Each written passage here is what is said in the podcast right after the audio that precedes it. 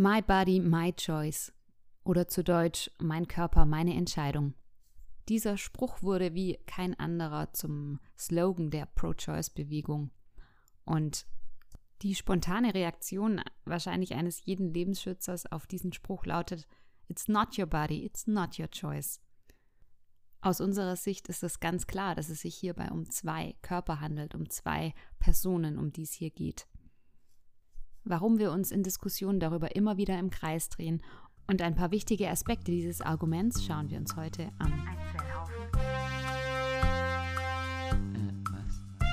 Ein Zellhaufen. Ein Zellhaufen spricht über Abtreibung.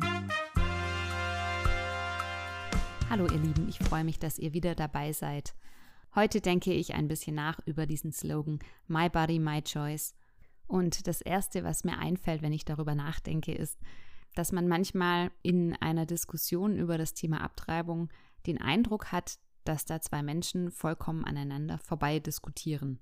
Ich bin da selber in der Gefahr, dass ich einfach alle meine Argumente loswerden möchte oder mir tausend Sachen einfallen, die ich gerne sagen will, aber ich merke, dass es beim anderen überhaupt nicht ankommt, weil wir von vollkommen unterschiedlichen Grundannahmen ausgehen.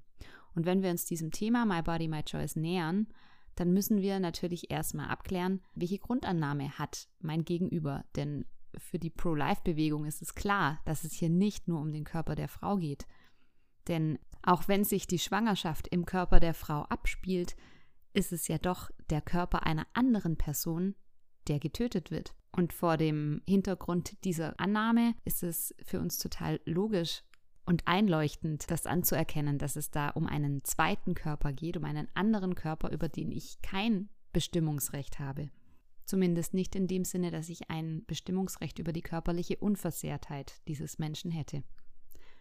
Also wenn ich jetzt im Gespräch bin mit jemandem über das Thema Abtreibung und diese Person sagt, es darf sich niemand in die körperlichen Angelegenheiten einer Frau einmischen, dann kann ich sagen, ja, das stimmt, aber der Körper des Babys ist ein anderer, das ist eine andere Person. Und wenn diese Grundannahme schon nicht da ist beim anderen, naja gut, dann ist ja klar, warum wir aneinander vorbeireden. Also müssen wir erstmal abchecken, was ich die letzten Wochen schon ein bisschen angefangen habe abzuklären, ob das denn ein Mensch ist oder nicht, ob das der andere glaubt oder nicht. Und da können wir im Prinzip auf drei Grundhaltungen stoßen. Das eine ist zu sagen, nein, es ist ganz klar kein Mensch. Das zweite ist, ich weiß es nicht und vielleicht interessiert es mich auch gar nicht. Und das dritte ist, ja, wegen mir ist es ein anderer Mensch, wegen mir hat dieser Mensch auch Rechte, aber das Recht der Frau steht immer über dem Recht des Kindes.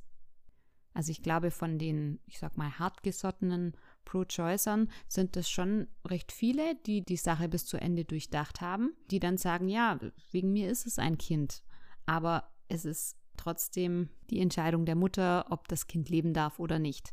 Das ist jetzt eine Ethik, mit der, glaube ich, viele nicht mitgehen könnten, die an sich für Abtreibung sind, aber die vielleicht die Sache nicht zu Ende durchdacht haben.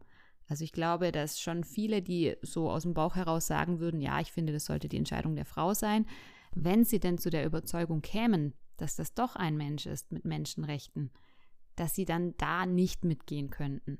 Aber es gibt doch auch viele, die das so sehen, die da kein Problem darin sehen, das Selbstbestimmungsrecht eines Menschen über das Lebensrecht eines anderen Menschen zu stellen.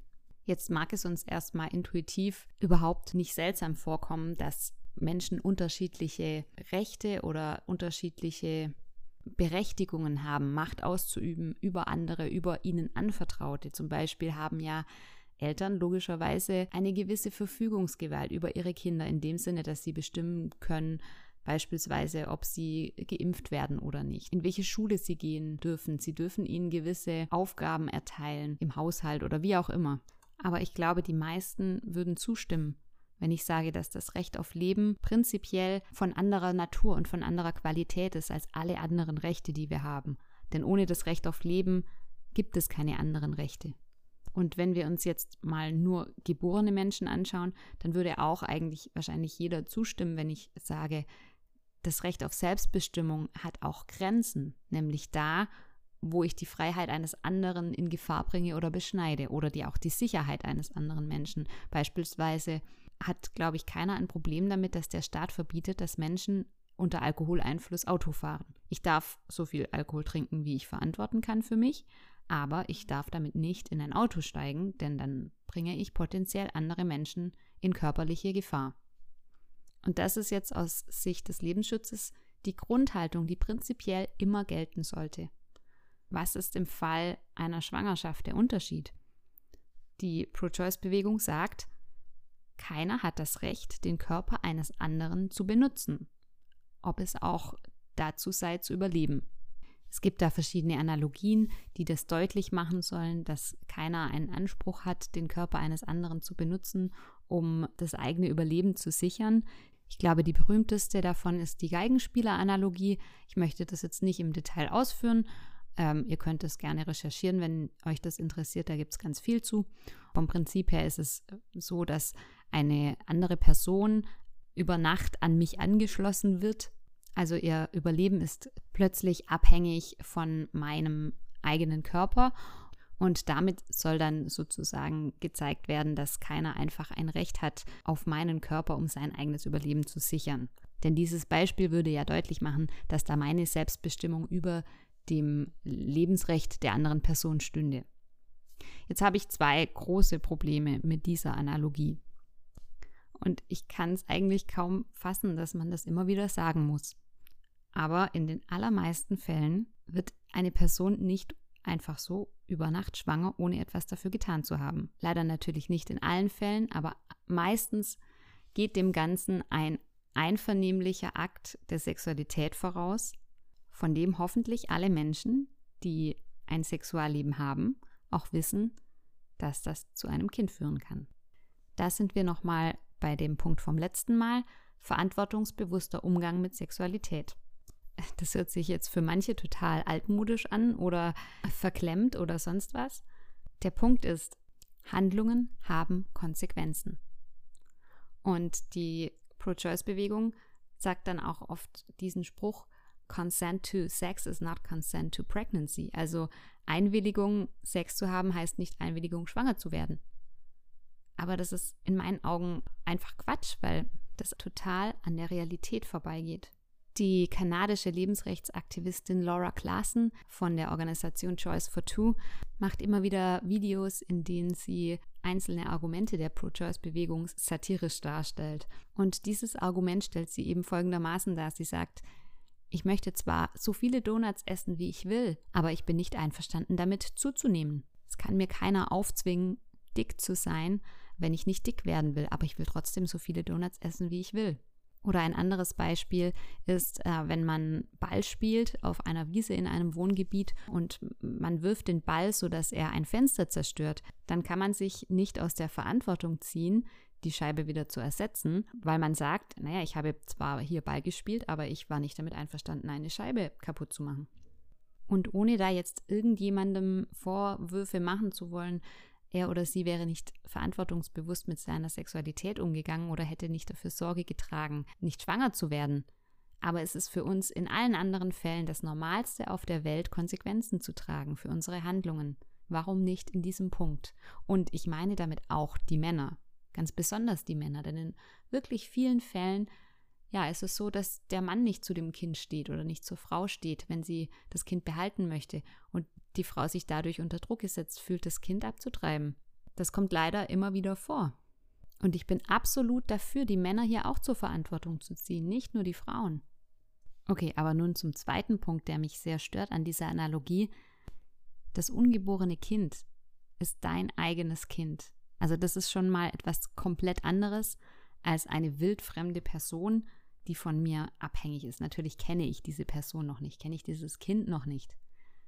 Aber es ist rein biologisch gesehen dein Nachkomme, es ist dein Kind. Und erstens finde ich das schrecklich, von diesem Kind dann wie von einem Parasiten zu reden. Und dieses Wort wird sogar manchmal benutzt. Ich finde es einfach nur furchtbar traurig, wenn da darüber gesprochen wird in einer Boshaftigkeit und in einem Ekel. Das, das tut mir immer direkt weh im Herzen, wenn ich höre, wie über die eigenen Kinder so gesprochen wird. Aber ganz abgesehen davon ist es doch das Normalste auf der Welt, dass Eltern für ihre eigenen Kinder eine andere Art von Verantwortung haben wie für andere Menschen. egal wie gut oder schlecht sie dieses Kind bisher kennen. Also wenn ein Kind geboren ist, da steht das Jugendamt vor der Matte, wenn die Kinder missbraucht werden oder körperlich in Gefahr geraten und völlig zu Recht. Also das macht einfach nur deutlich, dass Eltern ihren Kindern gegenüber eine andere Art von Verantwortung haben als irgendwelchen wildfremden Geigenspielern. Und auch wenn du diese Analogie derart anpasst, dass du sagst, ja, wenn es jetzt dein eigenes Kind wäre, das an dich drangehängt würde, da könnte man dann wieder anfangen zu unterscheiden, zu welcher Art von Fürsorge Eltern ihren Kindern gegenüber verpflichtet sind und so weiter und so fort.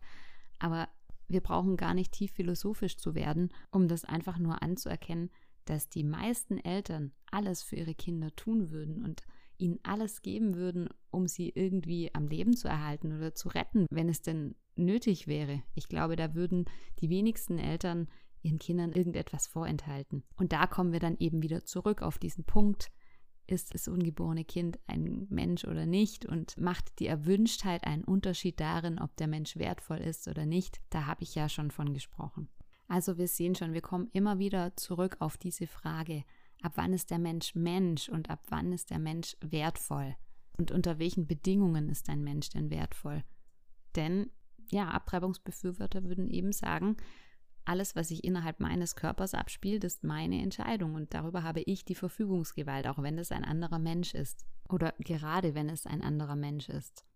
Und aus Sicht des Lebensschutzes würden wir eben sagen, gerade weil es ein anderer Mensch ist, hast du eben kein Recht, über diese Person zu bestimmen. Du hast eine Pflicht, dieser Person deinen Körper zur Verfügung zu stellen, weil die einzige Alternative dazu ist, diesen Menschen zu töten, ihm das Leben zu verwehren. Und wir kommen in so einem Fall nicht aus einer Dilemmasituation heraus, denn beide Seiten sehen ja ein, dass hier ein gewisses Opfer gebracht werden muss. Die Abtreibungsbefürworter sehen möglicherweise ein, dass da ein Menschenleben beendet wird. Und die Lebensschützer sehen ein, dass dann eine Frau gegebenenfalls gezwungen werden muss, eine Schwangerschaft zu führen, die sie vielleicht so nicht wollte. Und das hat sich jetzt wahrscheinlich sehr hart angehört, wenn ich davon gesprochen habe, eine Frau dazu zu zwingen, eine Schwangerschaft fortzuführen. Das hört sich, glaube ich, sehr erbarmungslos an. Aber ich möchte es wirklich nochmal betonen, dass es auch Lebensschützern um das Wohl der Frau geht dass es auch andere Aspekte gibt, warum eine Abtreibung nie die beste Lösung ist aus unserer Sicht. Beispielsweise mögliche psychische Folgen. Aber das ist jetzt heute und hier nicht das Thema und ich will das nicht ausblenden, dass es wirklich auch Härtefälle gibt, dass es schwierige Fälle gibt, in denen es total unbarmherzig klingt zu sagen, du solltest das Kind trotzdem gebären. Aber das ist jetzt heute nicht das Thema. Ich möchte es nur sagen, damit jetzt nicht der Vorwurf kommt, ich würde das total ausblenden oder mir wäre das nicht bewusst, dass diese Fälle existieren. Das stimmt nämlich nicht. Ich bin mir dessen durchaus bewusst. Aber da dieses Dilemma nun mal besteht, die Abwägung zwischen dem Selbstbestimmungsrecht der Frau und dem Leben des Kindes, kommen wir nicht umhin, darüber zu diskutieren und darum zu ringen, dass der Wert dieses Lebens anerkannt wird, dieses ungeborenen Lebens. Und ja, das Leben der Frau ist auch wertvoll. Aber es geht hier eben um ihr Selbstbestimmungsrecht, das in der Hierarchie nun mal unter dem Recht auf das Leben eines anderen Menschen steht. Wenn wir das nicht festsetzen, dass diese Hierarchie in der Reihenfolge gültig ist, warum sollte dann überhaupt noch irgendjemand Respekt vor dem Leben eines anderen Menschen haben? Denn normalerweise sind wir uns relativ einig darüber, dass Menschen, die abhängig von anderen sind, die eine gewisse Verletzlichkeit oder einen Bedarf nach Hilfe und Unterstützung haben, nicht weniger, sondern mehr schützenswert sind als andere. Also Kinder, kranke Menschen, Menschen mit einer Behinderung, wehrlose Menschen. In der Regel gewähren wir diesen Menschen einen besonderen Schutz auch vor den eigenen Eltern. Also warum macht es einen Unterschied, ob dieser Mensch geboren ist oder nicht? Da sind wir wieder zurück bei der Frage nach der Menschlichkeit, nach dem Personenstatus des Menschen. Also warum reden wir so oft aneinander vorbei in dieser Debatte? Naja, weil es eben für die einen ganz klar ist, dass das Kind genauso in die Gleichung mit einzubeziehen ist wie die Frau. Und für die andere Seite ist es eben total klar, dass das nicht der Fall ist. Ich bin da selber manchmal ein bisschen ratlos, weil ich mir denke, ja, ich bin ja auch für die Frau, ich will ja auch für die Frau das Beste. Aber hier wird einfach dieser andere Mensch komplett ausgeblendet. Und ich finde es dann manchmal ein bisschen schade, wenn es eigentlich gar nicht darum geht, was können wir denn für die Frauen tun? Wie können wir es schaffen, dass Abtreibung irgendwann obsolet wird? Weil der Wille der Frau derart über alles andere gestellt wird, dass man fast nicht zu dem Punkt vordringen kann. Also damit meine ich jetzt der Wille der Frau, das Kind zu bekommen oder nicht. Das scheint nämlich für viele das einzige Kriterium zu sein, das gültig ist. Also, falls du dir noch kein Bild darüber gemacht hast, ob das Ungeborene ein Mensch mit Menschenrechten ist oder nicht, dann hör dir mal Folgen 2 und 4 meines Podcasts an. Schau auch mal unten in die Show Notes rein. Ich verlinke dir das Video von Laura Klaassen und mal schauen, ob ich noch ein paar andere Sachen reinpacke. Und dann freue ich mich, wenn wir uns auch auf anderen sozialen Netzwerken mal wiedersehen. Mach's gut und bis bald. Euer Zellhaufen, Sabina.